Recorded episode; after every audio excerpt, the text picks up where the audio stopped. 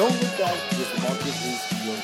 Good Tuesday afternoon, everyone. Tyler here with you for today's VRA Investing Podcast, where we give you a brief market recap based on what we see in the VRA investing system and, more importantly, what we see looking forward for investors.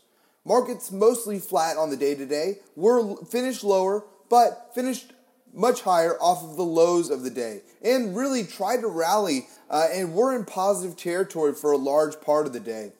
This rest today was in large part due to the overbought nature of this market, which we've commented on here for some time.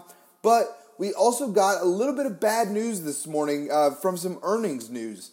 Uh, industrial behemoth Caterpillar shares were down after UBS analysts downgraded the stock from a buy all the way to a sell. This after Caterpillar reported its worst earnings miss in over a decade. Caterpillar said that slowing demand in China was to blame, uh, in large part for the drop in sales.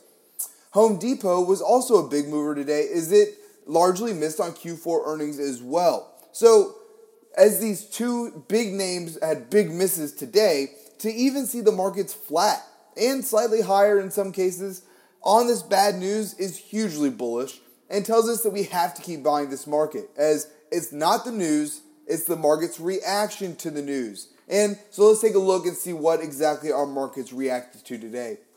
The Dow, like I said, took a positive turn about midday today. It really just went negative just before the close, down a small 0.13% today, still above its 26,000 mark at 26,057.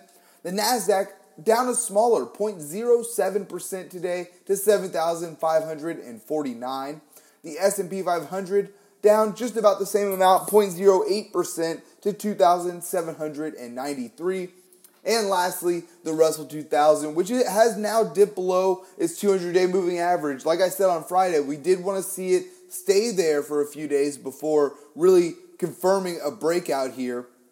But not a terrible day, down 0.71% to 1,577. Now, looking to the internals on the day, we saw again the signs of a, of a brief overbought pause.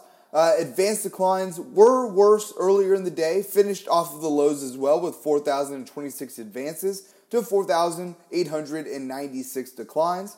New highs to new lows continuing positive here are one of our biggest indicators uh, and really came back with some strong numbers 20, 264 new highs to just 57 new lows. So, great indicator there. Volume did, however, come in slightly negative on the day.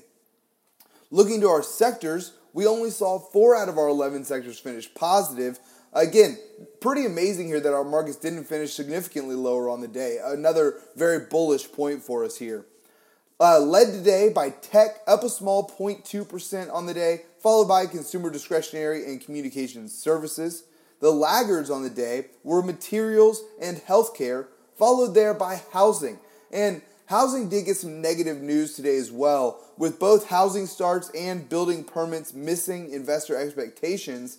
But if you take a look at the housing index, we're up a big 23% since the 1224 lows. And uh, for a brief pause after a V shaped bottom would not be a shock here and really not even very negative for us here.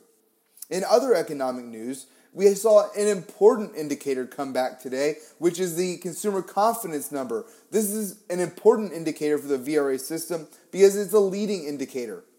And it jumped up this month to 131 from an expected 123, meaning simply here that people are more confident spending money going forward.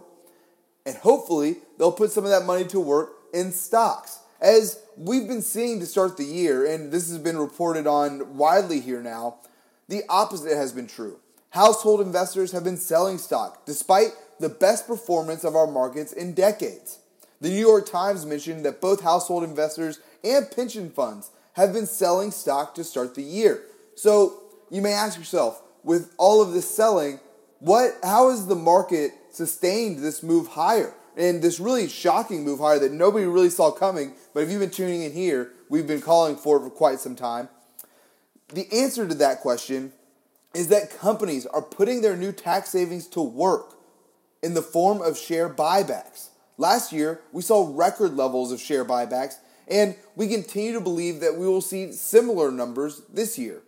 As the market continues to move higher, because of these share buybacks and other, uh, other factors, investors will be forced to put their cash back to work and get off of the sidelines, which will be the additional fuel on the fire that this market really needs to blow the doors off from this point going forward. Folks, there are billions upon billions sitting on the sidelines right now. Once this, this money starts to come back into the market, we are going to see a major melt up. The one that's taking us to the Dow Jones 35,000 price target that we have set for 2020. And as we say here often, if you're not long, right now, you are almost certainly wrong. Finally, looking at our commodities on the day quickly here, gold gaining back some ground, uh, up a small 0.1% on the day to 1330 an ounce. Silver up a bigger 0.33% on the day to 1588 an ounce. And lastly, oil, our biggest mover on the day, up nearly a full percent to $56 a barrel. Folks, that is all that we have time for here today. Please be sure to subscribe to receive our VRA podcast in your inbox. You can do so today at VRAinsider.com. And while you're there, check us out. We have a limited time, two free week offer for you there. Get our daily updates directly delivered to you, our VRA portfolio, our special reports, all of it at absolutely no risk to you at all for two free weeks. So give us a look at VRAinsider.com. And as always, we'll see you back here tomorrow for Wednesday's close.